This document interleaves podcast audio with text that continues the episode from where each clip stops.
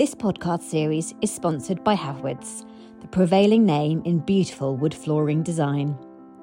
Gracing the surfaces of hotels, workspaces, private residences, and more, Havwoods offers stunning wood flooring and cladding options in all conceivable colours and designs.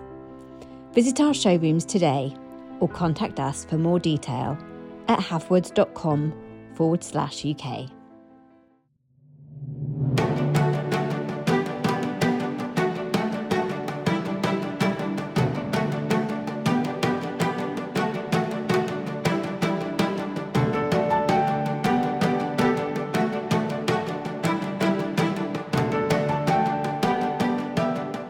Hello and welcome to the interior design business.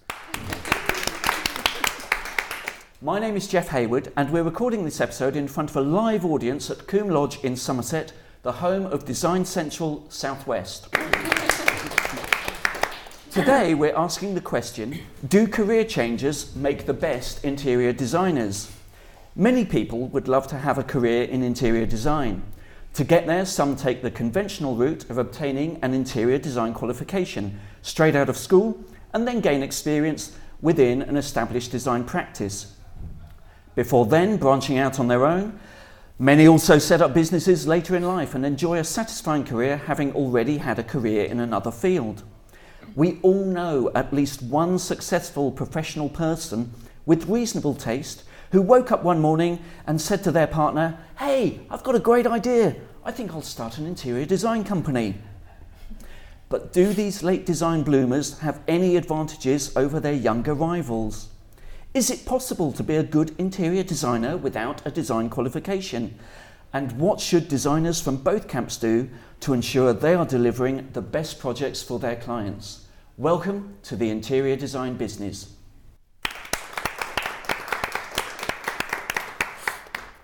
To help us answer these important questions, we are joined today by three designers from very different backgrounds.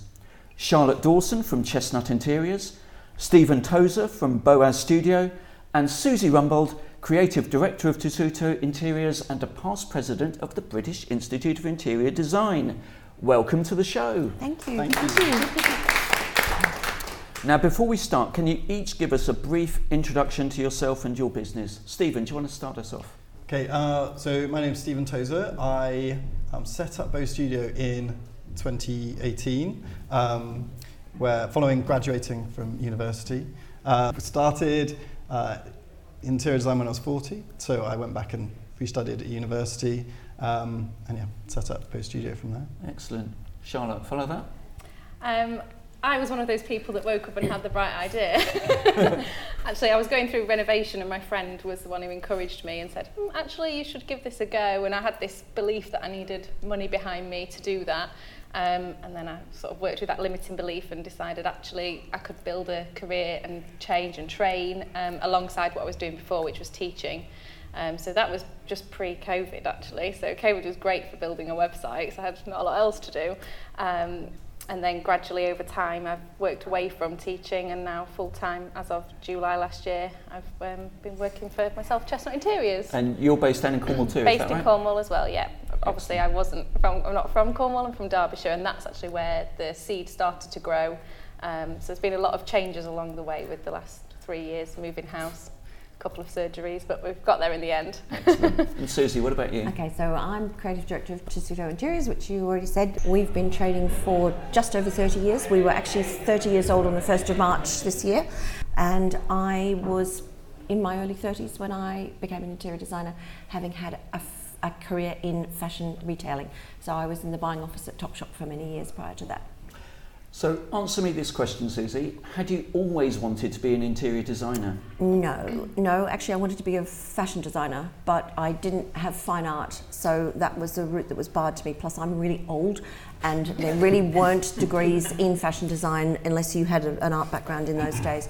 Um, so I went into fashion retail as a kind of, you know, as close as I could get to what I really wanted to do. But I studied at the London College of Fashion. Um, and that was my that was my thing was I thought I was going to stay in retail and, and the reason I ended up in interiors was it was a throwaway remark from a friend who said you know you, you really should consider interior design and I thought yeah maybe I should so I did. and what about you, Stephen? Were you in short trousers dreaming of being an interior designer? I was. I think much to my parents' disdain, I was always shifting my bedroom furniture around, always painting the walls, always redesigning whatever was in there. Um, but I guess at that point in time, it was, interior design wasn't a big thing like it is now. Um, so I went away to university, studied hotel and catering management. Actually, one of the modules there was interior design for hotel rooms. Um, and that was the only module in that degree that I got first in. So I was like, oh, I'm really good at this. But at the end, the Bright Lights of London kind of uh, lured me there as a restaurant manager. So I was a restaurant manager for a couple of years in London before I then started a career in customer marketing, so working for big brands um, to help them sell more product. Uh, and then I did that for 15 years. But you always had that kind of burning desire? Yeah, so I did an evening course at KLC um, whilst I was working in London, and that was like, I really like this. And then when I was 34, my mum died, and that was kind of this big, I don't know, it makes you open your eyes going through something like that. And so that's when I moved back to Cornwall. And then I got another job doing customer marketing there. And four years later, I was like, no, this is crazy. Like, I need to change my career. I could, yeah. So I, that's when I was like, woke up one morning. I was like, okay, we need to do something. And uh, yeah, I yeah put signed myself up for the interior design degree at Falmouth University. Mm-hmm. And here you are. Yeah, here I am now. And Charlotte, so you were working on a renovation, but before that, did you did you have aspirations in design at all? No, I used to play schools at home. I used to want to be a teacher, which obviously I then went on to be a teacher for 12 years. But um, in hindsight, similar to Stephen, Pippi Longstocking was, you know, taking all the furniture out of my room from being about six years old. It's the smallest room in the house, and I still thought I could put it back in in a different way, which just isn't possible.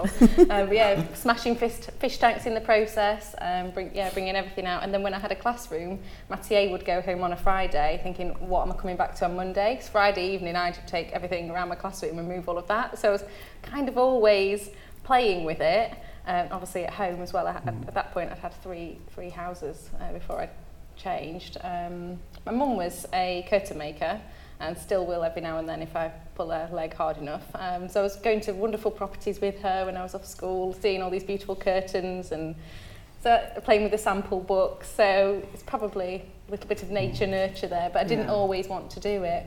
And, and being a teacher, what, what skills do you think you've brought to interior design from teaching?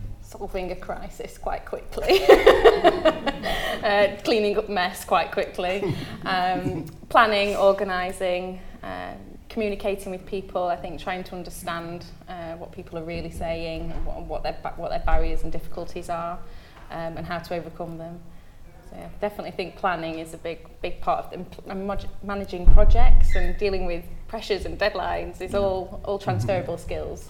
What about you, Susie? Oh, I've got, a, I've, I suppose, a list of them really. Um, so I did. I've eventually got around to doing technical drawing at the London College of Fashion, which is now part of Central St Martin's, but it, that didn't exist in those days either. Um, so I, I had some drawing skills that I could bring with me. So I was good at measuring and working things out and angles and the kind of math side of it. Um, through my role at Topshop, I was used to planning and balancing fashion ranges, so colours, fabrics, textures, that sort of thing. So that was that was handy. I'd always had a, had a, a love of fabric again through the tailoring and the, the, the clothes fashion side. Um, and then in terms of I don't know, organising, running teams, that sort of thing, solving problems, again, dealing with difficult people. So, uh, you know, Philip Green was one of the people that I worked for, and it was a fairly toxic environment to, to be in. So, you had to be pretty good at ducking and weaving around some pretty shocking people. Um, what else did I bring with me? I've got it in my head that there's one other thing. Ask, ask Stephen and I'll think about it. Okay, Steve. what about you? I mean, branding and marketing, that, that, that demands visual awareness and spatial awareness and everything else, I guess. Yeah, and I, I think that the whole process aspect um, of sort of launching a product and that kind of thing came in really useful as well. Um, and I guess sales, you know, we were always selling a product, and I think when we're doing interior design, we're selling our schemes. Um, and I think that's one thing when I started at the university and we did our first project, and you've got to stand up in front of your cohort and talk about your project, is that I, I wasn't nervous at all. I would just, could just do it. Whereas lots of the younger students were looking at their feet or had shaky pieces of paper, and I was like, ah, this is okay. Like I can do this. Yeah. Because I think I was going into it like I'm really old compared to these guys. They're coming in fresh and and you know they've got great ideas. But then actually I was like, well, my ideas are really great and I can sell them. And so yeah, confidence was a big thing. Um, and yeah, commu- I think like um, Charlotte said, communication, like just being able to pick up the phone to people, which is something you just take for That's granted. the confidence of age, though, isn't Yeah. it? Yeah. But you know, I could just pick up the phone to anyone and just be like, "What's going on on site?" And whereas I think sometimes, you know, that can be a barrier for a lot of people. So A lot of this seems to me like life experience that you can bring to it. yeah, totally. Do you say the same, Susie? Yeah, no, I, I, I agree. And I, I was just interested in the point, picking up the point about the barrier that you just mentioned. I don't know how you found it going onto building sites, but I know it's an environment that lots of young women, because they're oh, very, Oh, yeah. very male dominated places, find really difficult to cope with. And I've got a fantastically talented young team, but you know, they still, if I'm not around and I'm not keeping an eye on things, find themselves in situations where they're actively bullied on sites by, you know, mm. contractors Yeah. and their and their subcontractors. So that's not great. Yeah. I mean, dealing with difficult parents must have helped in those sorts of oh, scenarios. Oh, oh yeah. and embarrassing situations. You know, had a problem today. You know, Molly's ponytail's being chopped off in the role play hairdressers. You know, so dealing with things like that equips you. Okay, something went wrong, but don't worry, we're going to sort it out. So yeah, I think g- having that confidence, life experience, does I'm give just, you confidence. I'm just wondering how you sort that one out, though. Hair extensions? Yeah, sorry. Time for a bob. Um, yeah, no, I think life experience is really important. It gives you that confidence when you've gone through highs and lows to be able to react, you know, in a way that's not reactive. But as Yeah. well, I think when you're a bit later in life, you appreciate the value of things. So when you're working with clients, you know that they're putting a lot into their home to make it really special, and that's why you're there. And they're investing time, they're investing money, and I think you've got to have a respect for that, which you may not have if you've not had some life experiences and, and you know saved for something really important yourself. Mm. Um, you know, But- but seeing also- young trades sometimes they can be a little bit uh, heavy-handed. And oh, that's a brand new carpet, and you know, so much money. But they're so young, they kind of don't really realise that that carpet was a thousand mm. pounds. So But also the Yeah. stresses and strains that people in families undergo. You know, you've got you know parents who are working and kids in school, and they're trying to do up the house as well, and they're spending mm. every penny they've earned of their tax after tax income on this on this. You know, they're pouring heart and soul into this project, and just understanding the value of that for them, and, and making those decisions that make that house. That home even more livable than, Yeah. than if they tried to do it themselves. And you could only do that if you've kind of been through it yourself and you've realised that you need certain storage solutions. yeah. And you know, it's that practical stuff that you bring with you when you come into it later. And I, I think you all point to the pressures that you deal with as an interior designer, whether that's deadlines or just confrontation. yeah, Mhm. And you all sound like you've come from environments where you're familiar with that.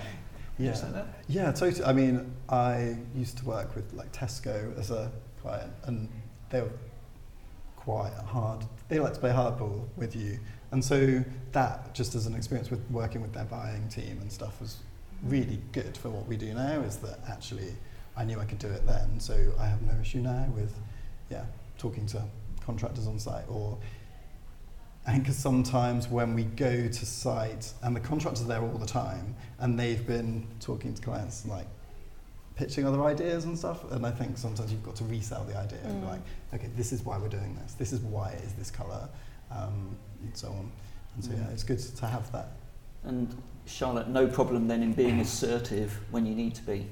No, I think it's it's important to be kind and be friendly, but obviously at Mm. times, well, if you're working with somebody and they're asking for your help, you need to be in a position where you can practice that assertion and know what you're talking about and feel confident with it, which again comes with life experience sometimes, doesn't it? Mm. But also not to let the clients walk all over you. Mm, I mean, yeah, they, they, it's not always the contractors that are the bad guys. Sometimes the clients can be pretty toxic too. Mhm. Mm, Been quite okay. fortunate so far. I'm trying to find something wood, but so, Susie, I'm going to ask this one of you. The BIID talks about six years being the, the period that you really need to, to then become an interior designer or become a registered interior designer with the Institute. So, do you think that's a sensible approach? Yeah, I do. So what, what the beads say is that you can have, so what they, they do is they say it's six years of combined education and experience. So you might have a three-year degree and then three years of experience, or you might have a, a one year qualification or a three month, you know, so you just have to make up the time that you haven't been in education in, in, in experience. And they recognise that actually interior designers coming straight out of college are not fully formed because actually mm. the, the colleges can only teach you so much and you really then need to kind of go out there and do it for real and deal with the mm-hmm. clients and deal with the Yeah. contractors and look at the problems on site and do the problem solving and build the teams and write out you know type out the audit confirmation and whatever else you need to do mm. in order and understand the materiality in order to really be able to be let loose on the public I It's think like passing a mm. driving test, isn't it's it? Yeah. just like It's- passing a driving test that's a really good analogy actually yeah yeah We spoke about it in the car, didn't we? That was how you said. I said it's- like you you learn so much at university, but then you get out there and it's like, oh, you've got to do fee proposals. How do you do that? And how you know how do you? Oh, we need T's and C's. But Like, just as we- an example, I was because I do a bit of lecturing at, um, to third year degree students, and I was over at the University of East London a few weeks ago. After the lecture, I was chatting to some of the academic staff, and we were talking about fee proposals, and I was just basically saying, well, they're incredibly important because you have to write down because it forms the basis of your contract with the client. Mm-hmm. So if you haven't if you haven't documented all that stuff, you don't know what you're signing on for, and neither does the client. And I said to, you know, I was explaining how we restate the brief and blah, blah, blah, blah. And he said, because it sounds like an incredible amount of work, as if he was really surprised that this was something that we had to do. Now, you know, what message is he giving to his third year degree students if they don't realise that that has to happen? I was quite shocked. And were you surprised at that when you were being taught interior design? I was surprised. I guess they're not they're not there to teach us to run a business, and so I almost needed another year, perhaps post graduating, on how to run a business because that's a whole other thing than interior design.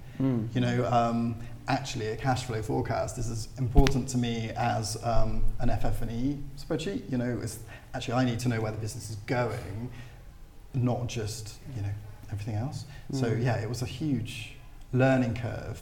Um, I mean, we were quite fortunate in Cornwall that um, because it's classed as an area of deprivation within the EU, there were quite a few different networks to get business, small business support.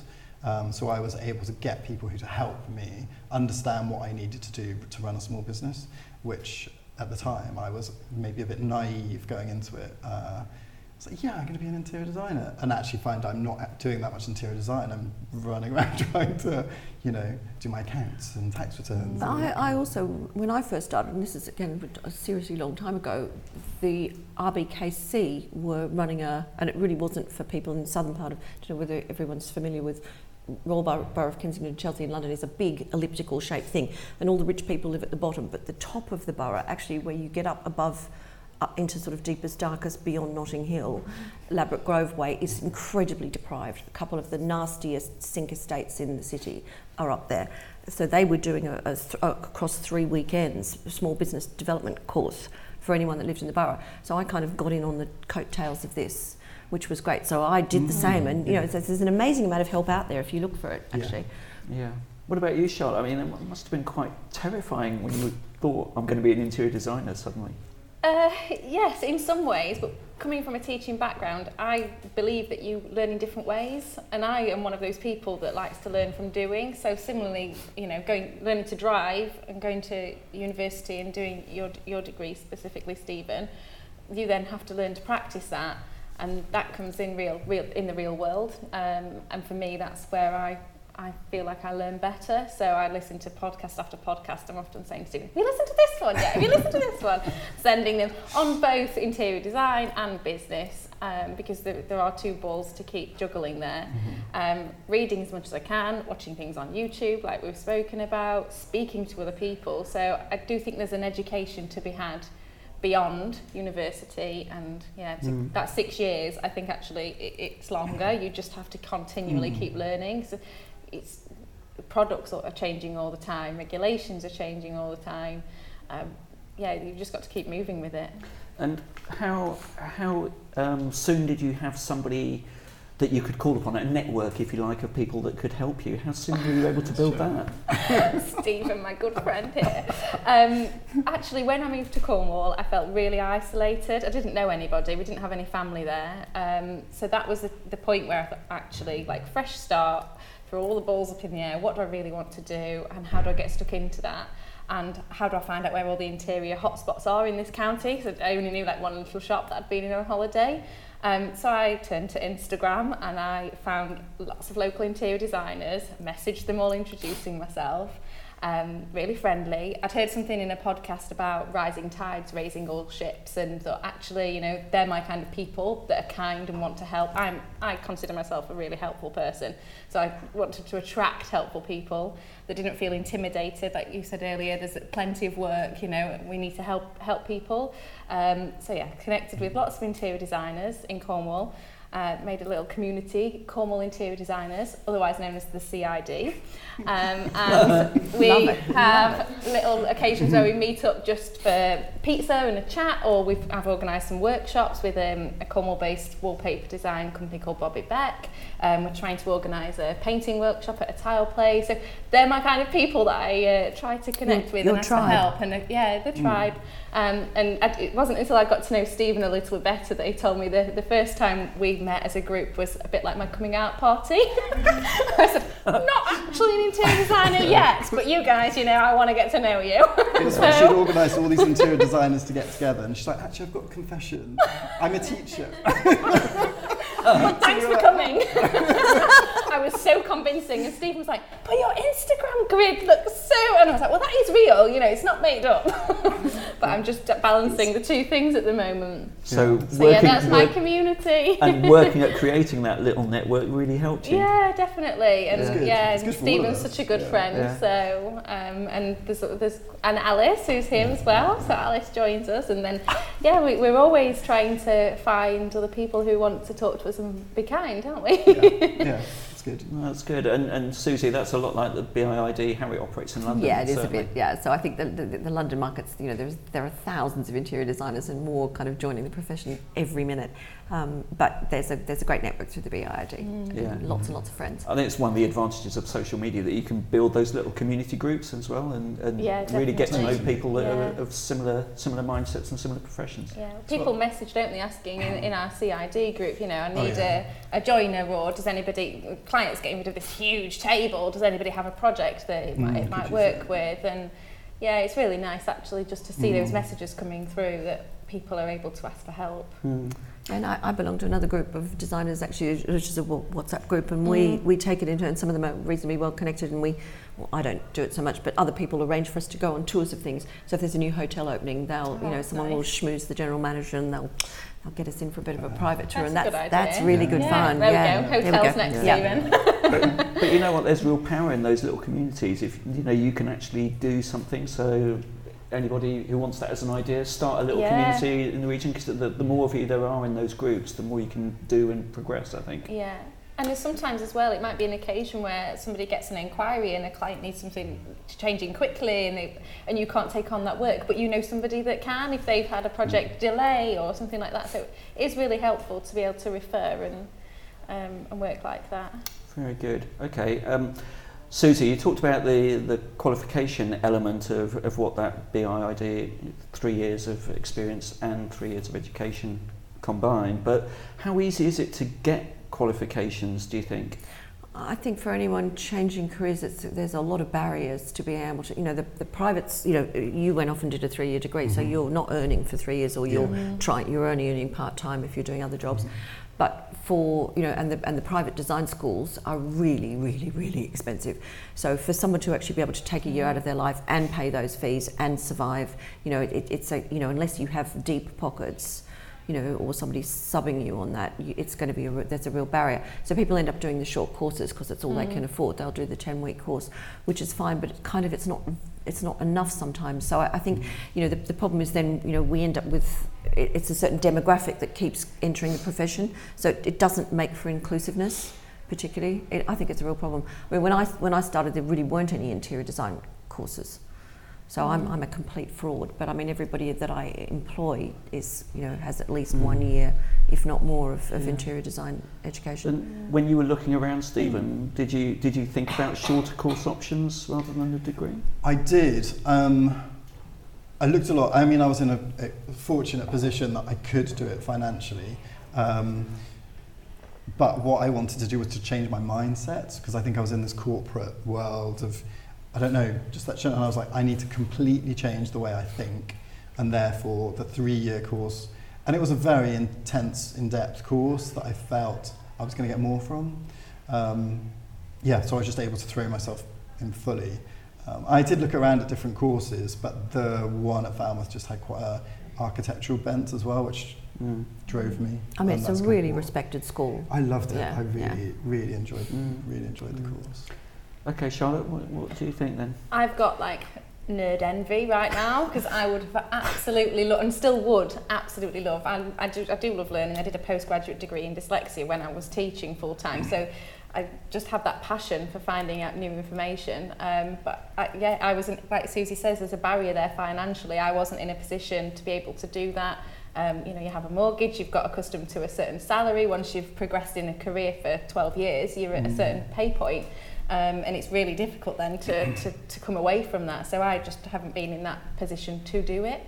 Um, but I yeah, go teacher on myself, and I'm like, where are your gaps in your learning, mm. and how can you fill them? mm. So find that knowledge elsewhere, and I think yeah, we are continually learning. And as Susie said, you know, I'm a fraud. Well, you're not because you are so successful, and you you know you've got such knowledge now over 30 years. Um, but that does bring that imposter syndrome, and you think, oh, I didn't go to university, but hey ho, here we are. there's, there's, a, there's a barrier not just to people taking courses, there's also a barrier to entry in the sense of, you know, am I going to give up a really good, well paid mm. job mm. and start from scratch and find a client and maybe earn nothing for the first six months mm-hmm. and maybe make, make a few more, expensive yeah. mistakes. And so I, the only reason I was able to do it was because I got made redundant. Mm. So I had some money. So I was able to pay myself a small salary mm-hmm. for about eight months because you know they give it to you yeah. tax free if you're made redundant which you know so I, I did have a cash cushion. Mm. i could not have done it without that. Mm. do you think the online courses that you can take have a value? I think they have some value. I don't don't want to say the wrong thing here. I don't know enough about them. Mm. um, some of the ones i've looked at tend to be a bit just on the kind of decoratory that they're not de- in depth enough. No. Mm. And I don't know how you can teach that unless you've got at least some face to face. Some of the blended learning courses I think are probably better. Mm. Mm. I think there's such a breadth in the online courses that are available. You know, you can pick up a course for forty pounds and you can pick up a course for four thousand pounds online. And there's such a breadth in, in those that I actually did a relatively cheap one. I was like, I know this. Oh, I know this oh, I know this as well. And I felt really confident. So I suppose it served a purpose there, but it, it gave me a little bit of a foundation and was like, yeah, keep going. Mm. You know, there's plenty more to learn. I'm not naive to that. Um, so just keep keep learning. Mm. Um, so yeah, I think they do have a place, but you've got to be quite critical of them, what they're offering. I just wonder what the solution is. There are, there are mm. plenty of issues, but what what would you advise? I mean, I just enjoyed being in. Cause our, our course was treated as like a studio, so you would mm. be there all day. The lecturers would come around and talk to you about your project and about your sketching and all that. And I just felt that you learn a lot more, and you, I treated it like a job. So I was there to work kind of on, on that. And I don't know if I'd do that if I was at home, mm. you know, uh, or, or if you're behind the camera. That's not like you would necessarily be in front of a client. Mm. And so I liked that, I don't know, the, the talking Do you think, though, because you did it later in life, you brought a maturity of attitude to the study process as well, that you're not taking it for granted the way yeah, someone totally. at the age of 19 yeah. is? I mean, I, this was my second degree, and yeah. my first degree was very, very different to this one. And this one I was like having to pay for and yeah. as well. So it focuses the mind. To, it totally. I was like, I'm taking three years out of earning, three years out of my pension that was not going into, you know, and all that kind of thing. It's like, this is a massive investment. I'm not wasting my time. Mm. And I wanted to prove myself against, that was what I was like, I want a thirst for every single project. and Did I, you do it? Uh, one I didn't, mm. and yeah, it lives with me to this day. It's like a yeah, a Sindy trade stand. yeah, didn't but, uh, Sindy Dolls trade yeah, stand. Yeah, I, to, oh, I relaunched Sindy. Uh, had it as a mm. trade stand. But I got too long. I'd rather not talk about that. That's a whole other podcast. So, so uh, if you're somebody who's career changing, you've perhaps done some online training, you want to get some work experience really, how mm. easy is that to do, Susie? Again, I think there's huge barriers there. I think it's very difficult to find companies that mm. will take you on because you're competing head to head with, you know, a all the people that have, have got the got the qualifications, but b the ones that can afford to mm. take on an internship. Mm. So the same financial pressures apply. It's it's you know unless you've got a, a friend that kind of is prepared to give you a go, or you can do it and support yourself in some other way. It's it's it's it's very problematic, which I think is why so many people, frustrated at every turn, end up just going, "Oh, what the hell? I'm just going to set up on my own." Yeah. That is exactly how I felt, and I think I was because I didn't know enough interior design to like ask for work experience, and I think I felt like they're going to be like, "Who is this rocking up?" You know, is this like they're expecting somebody in their twenties, and someone in their forties rocks up for work experience.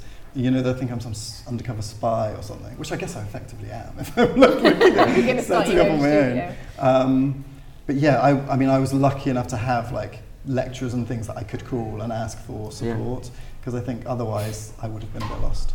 Um, yeah, to, so yeah, I've gone into this having never worked in an interior design studio or had work experience in one. So Wow. yeah, it's a bit.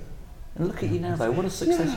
you but um, uh, do, you, do you think that's a, an issue that you face, Charlotte? Sort of Yeah. ageism and, and sort of being being a slightly more I don't person? think I um, I don't think I look that mature. Take myself seriously when I need to. Um, but work experience wise though, I, I didn't get any work experience in, in the formal. In fact, I had an email this week from, from a, a young student at a college asking if I offered work experience. I was like, I would absolutely love to. You know, I think there's probably lots of studios that would love to offer that. Um, but it, yeah, I didn't access um, work experience. The closest thing I could get, like again, going, well, how can I create something similar? Would be to was to offer voluntary um, voluntary service, and for for a friend and a friend of a friend, and then somebody that I didn't know to try and practice working with people. And I was very transparent about it, um, and and they had a free service. So But do you think all as, all, all as practitioners now, do you think if you got a CV from somebody saying, oh, I don't know, they're in their 30s or 40s and they want some work experience, would you look differently upon that than you would somebody younger? oh, I think brilliant. They're going to know what they're doing. yeah, They'll be confident and able to solve some problems. yeah. yeah. What about you, Stephen? How do you feel about it? Yeah, I wouldn't have any. We're taking on our first work experience student actually, but they I think they're 16 who is coming in with us. Um, You can but ring that, me for that some will be help with that. interesting. yeah, might need to. Um, but yeah, I wouldn't have an issue with taking somebody older. I think obviously having gone through it myself is that I Mm. could Yeah. understand why they would want to. Yeah. Uh, and I do feel like a regret is probably that I have not done that and that I did need to go and, you know, do six months or something at a studio to understand what what's under the skin of uh, other other businesses. I mean, I think you'll you'll get there in the end, but it takes a lot longer because you make so many mistakes. I mean, I've made every mistake going and then some, some unique Mm. ones that I just invented.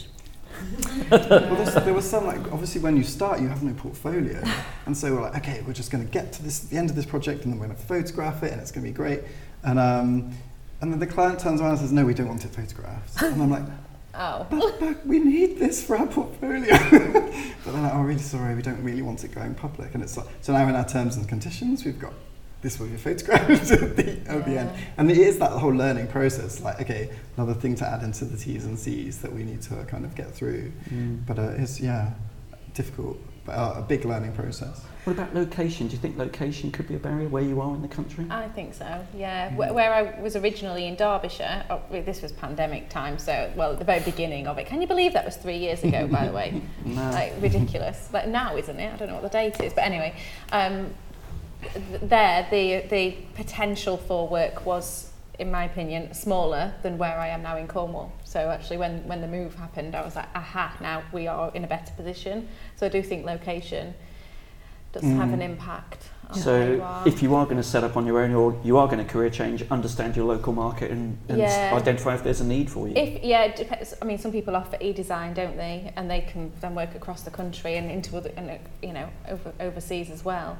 Um, so I think it depends on what services you specifically want to offer, and if there is a need for that in your local area or, or where you can easily access. Mm. Definitely. Yeah, I think I think the, the remote working is much more prevalent in commercial work. Mm. I think if you're doing private residential work, you probably need to be local to not necessarily, but often because Mm. the clients want that close personal relationship with you.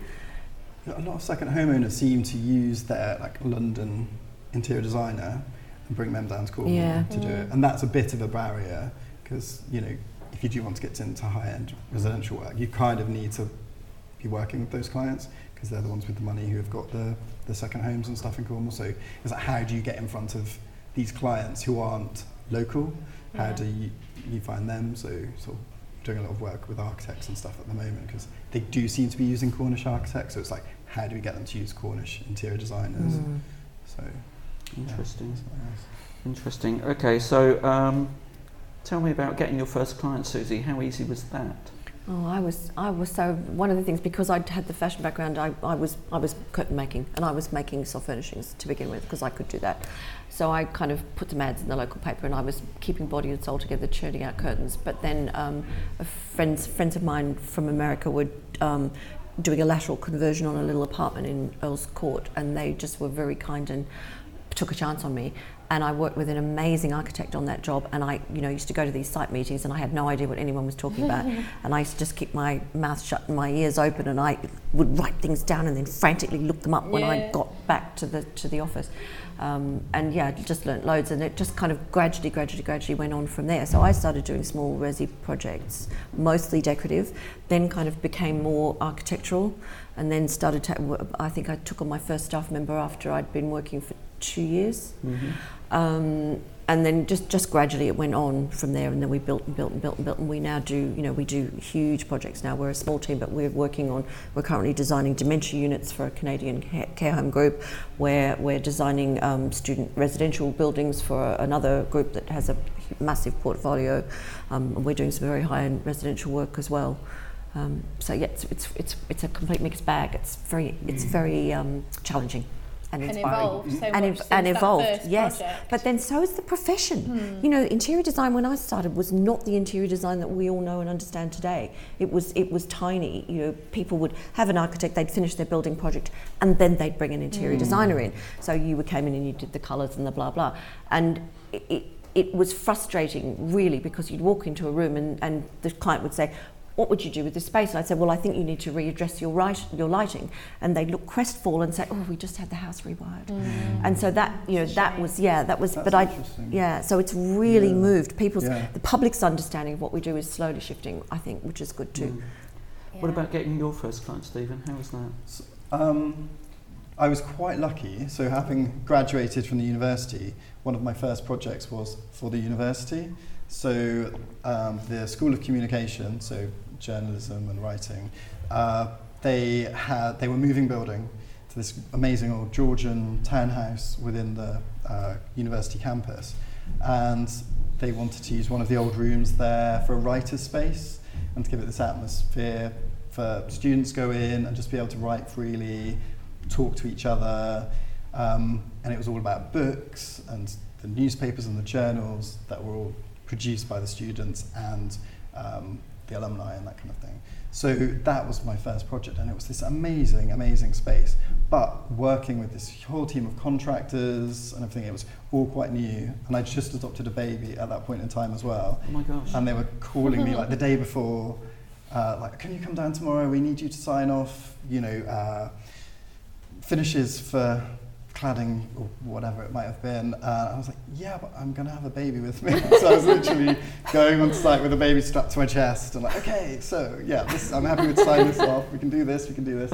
It was amazing learning curve. Um, but just fantastic that they put that faith in me and everything as well. And just seeing the, the, that before and after, it was like, okay, this is what it's all about. So it probably helped you being an alumni yourself, didn't it? Yeah, totally. And I used that as kind of the ethos of the room as well. So I used, uh, I mean, it's a big art-based university, so I used artwork by students. Um, the lights were made by um, a sustainability student. Um, yeah, all the. Uh, it was all about showcasing the books and the journals Mm. and everything that the students have produced. So yeah, it was this whole kind of alumni sort of Mm. uh, thing. Oh, and the lighting design as well was I, I got uh, ex alum to help me with that as well. So Very good. yeah, So Charlotte, come on, what, what's your story uh, from how long from that eureka moment to getting that first client? Uh, well, the first client that really felt like a client that wasn't sort of a friend or a friend of a friend or some sort of voluntary experience um, in, in Cornwall, actually, lovely couple who'd bought a house, they'd been doing an extension, and they'd been making decisions that they openly said, you know, we're making these decisions and actually then we're having to reverse on them because we feel like we're making mistakes. um, and this keeps happening, so we really need some help. There wasn't the case of the architect and the designer working together, unfortunately, at that point. Um, and they contacted me through my website, and I was absolutely delighted because I was like, bingo, it works because I, I did that myself. um, and yeah, really lovely couple, and we're still in touch. In fact, I emailed her this morning. Um, we meet for a mojito every now and then, and yeah, just a, a great relationship. That actually, they were really supportive of me um, and knew that I was new to the county, so they were you know offering loads of contacts I could get in touch with, and That's great. just just really supportive, really kind. Um, yeah, the perfect client, really. I mean, with hundreds of career changers entering what's an already saturated market, why do you think there's still such an increased demand for interior designers? I think the amount of overall work must be going up. I mean, if you think about it, there are, you know, the, the schools and the colleges are churning out interior designers, and there are, you know, there are new universities offering interior design courses all the mm-hmm. time. You know, there, mm-hmm. there, I don't think there's a university in the country now that doesn't have some sort of interiors, interior architecture or interior design qualification that they offer. So it must be that the overall amount of work is it's not it's no longer just the you know for the for the very very very rich on the mm. on the I mean mm-hmm. obviously the commercial side's always existed but in terms of residential it was a fairly rarefied strata I think once upon a time. Mm. And I think going back to my first client it was only because they were American. There's no way that somebody doing a little building like that as a young couple in London in those days would have hired an mm. interior designer because they just wouldn't have done. You know, they'd have done it themselves. Um, but because they were American, because Pat was American and she came from California, everybody in America, of course, you don't do anything yourself. You always hire an interior designer. So she did. And, and do you think um, there's still an opportunity to differentiate yourself between being a designer and a decorator?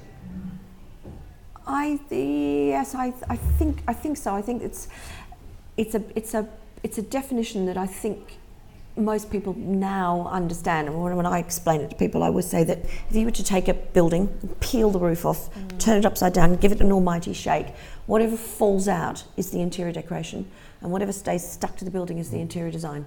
So the, the, the, the rugs, the lamps, the paintings, the furniture, the you know the vases, whatever. That's that's the interior decoration.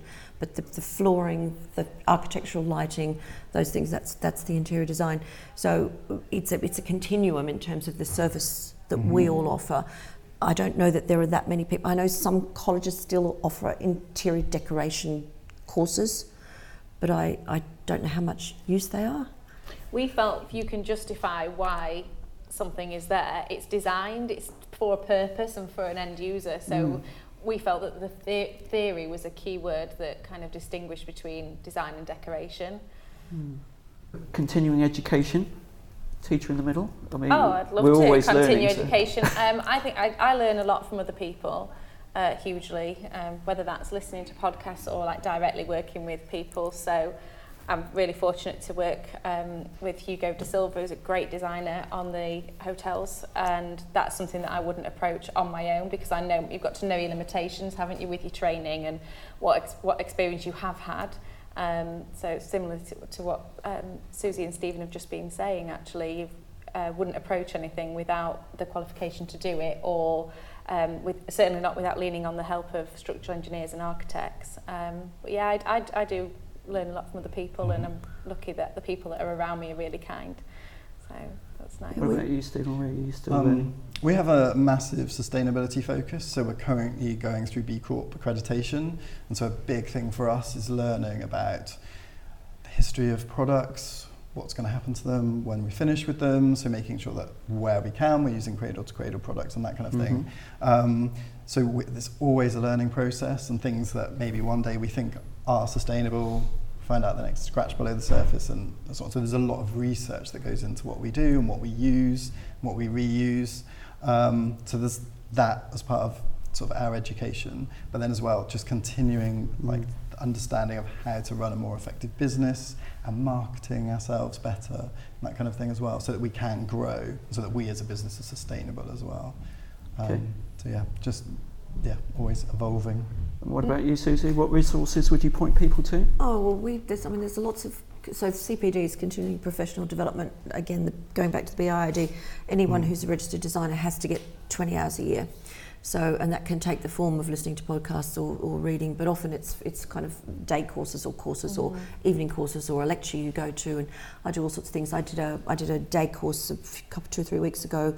Um, via the Centre for Accessible, sorry, start again, Centre for Accessible Environments, the CAE, um, on design for neurodiversity. So looking at looking at dementia and, and design for autism and the and the visual and, and auditory triggers that, that may some people might find difficult. So there's so much stuff out there. Yeah, Yeah, really, really really, really interesting. So yeah, where and I and I also make sure that all my team do their CPDs. So not only do I do my 20 hours a year, they all have to do it as well. Mm. So you know, there's, there's new products coming to the market. There's new thinking all the time about the way the profession. You know, it's evolving so quickly. Mm. People have much more of a handle on what an impact your interior environment has on your well-being and your state of mind and everything else about you, how you operate as a as a as an organism in that in that space. Um, you know, it's it's becoming so important, and I, I just think there's so much there's so much to learn. Every day is a learning day. Nobody knows everything, do they? So, and if you've got a question about something, somebody else has that same question. And I've It's- forgotten it- half of it. So So if, you- if you're prepared to ask for help and say, actually, I don't know that, you know, I make that clear with anybody that I'm working with. I'm going to ask lots of questions of you because I'm trying to understand what you want, what you need. Um, you might not know the answer straight away, so feel free to say, I'll come back to that. And likewise, you might ask me something, and actually, there's a bigger picture for me to build. So I might tell you, I'll come back to that as well. Yeah. So I think having that transparency and um, approach to n- not knowing everything is wise. And one other thing that people might be concerned about is the relationship with suppliers. So, how open were they to dealing with you when you first started off? Um, yeah, I, for the majority, it's fine, but there's, I'd say there's a few where it's kind of like, who are your top three suppliers that you already use? And it's kind of like, oh, we don't really use anyone at the moment. So what do we do? Like, do we, Yeah. can we just say that these are three or not? And that's a bit strange, like trying to go through that. I mean, now it's fine. We've got a whole like Mm. roster of people that we would we would source from. But yeah, when we first started, it, there were a few kind of like, oh, you've not done anything before. Mm. And I think having been a student, asking for samples from people is that you kind of are already aware that people don't want to send samples out just willy nilly Mhm. if they don't think you're official. So um, yeah, that, that was, yeah, it was fine. Mm. We got there. In the What do you think on that one, Susie? yeah, I think it's it's it's like that whole thing about not wanting to be a member of any club that wouldn't have, or you know, the saying I'm trying to. Groucho Marx said it, and once you once you get that tipping point, once you've got those first few trade accounts, you're Uh-huh. off and away. But they can be really protective, Yeah. and I, I Yeah. do get it because people, you know, lots of people. I don't know whether it happens so much now, but there used to be a thing where people would have a set of business cards printed up when they were doing up their own home and sort of blow into into Colefax and Fowler and say, I'm so and so of you know blah blah blah blah interiors, and, and expect to get their full trade discount. Mhm. So I think, and then of course that really upsets the people who are genuinely trade customers. So I think the suppliers have to be quite careful too. Yeah. Okay, one final question. What has been the most joyful and positive thing that you found in your new career compared to your old one? Um, so, I mean, I love the variety. I love that every project has been very different. I think one of my concerns was that we were going to be doing, or en- ended up doing very, in, being in Cornwall, just coastal schemes everywhere. Um, but actually, it's not been like that at all. It's just been an amazing amount of variety. Like every client has given us just really fantastic briefs. So we've been very lucky, both from residential and commercial aspects. It's, yeah, so we're working on like a gelato shop at the moment, which is like crazy pastels, and then we're doing this old coach house, which is all sort of Baroque textures and stuff as well. So I don't know, we just get a lovely mix of Mm. lovely mix of projects. What have you enjoyed most, Charlotte? I think getting nice feedback, yeah, that's quite reassuring when somebody says, "Oh, I would have never thought of that. That's a really good idea," and you're like, "Yeah, actually, it is, isn't it? Let's go with that." Um, so I think that's re- really nice. There's so many things actually. It's, it's variety and um, being creative. Is just amazing. Obviously, that's why we're here. But uh, thinking about how people are going to enjoy their home or the space, um, whether it's public space or yeah somebody's home, it's nice to see that being used as it should be. It's a shame when you see where you say examples where people have spent lots of money and you think, oh, if only we'd been there earlier on. And then when you ac- actually are involved and you see the outcome and see people enjoying themselves, it's really, really nice. Susie, what about oh, so you? I think I think for me it's maybe two things. The, the occasionally when a client says to you, "You've changed my life," mm. and that's really such a mm. profound moment. I love it when that happens. But the other thing I really love is I don't have that terrible sinking feeling on a Sunday night. Yeah. Yeah. Yeah, that's so you know. I bounce out of bed every day of my mm. working life, and I'm thinking about what I have to do that morning in the shower, and I burst out my front door, and you know, rushing to the office to get stuck into it, and it's just, it, it's never boring. Quite a lot of the Yeah, time I wake up and I'm like, That's another thing, it's never boring. what day is it? Like there isn't such thing as Sunday blues or Monday morning. So I do often have to think, hang on, work out what day it is because every day feels like it holds the same fun and value. So it's not kind of a five day week and then a weekend that's the best bit. It's it's all the best bit. Yeah. so I, I lose track of what day it is a lot of the time. And that's a good That's thing. nice. That's really nice. That is yeah. a good thing. Excellent. Stephen, Charlotte, Susie, it's been a brilliant conversation. I'm sure everybody's got a lot out of it. Can we give them all a round of applause? Thank you also to sofa.com for providing the furniture, for Design Central for hosting us here at Coombe Lodge. And a final thank you to you, our audience. I think you were terrific too. We do hope you've enjoyed this episode. Please do get in touch on our social channels at Interior Design Business Pod if you want to share feedback. The Interior Design Business is a Wildwood Plus production. Thank you very much.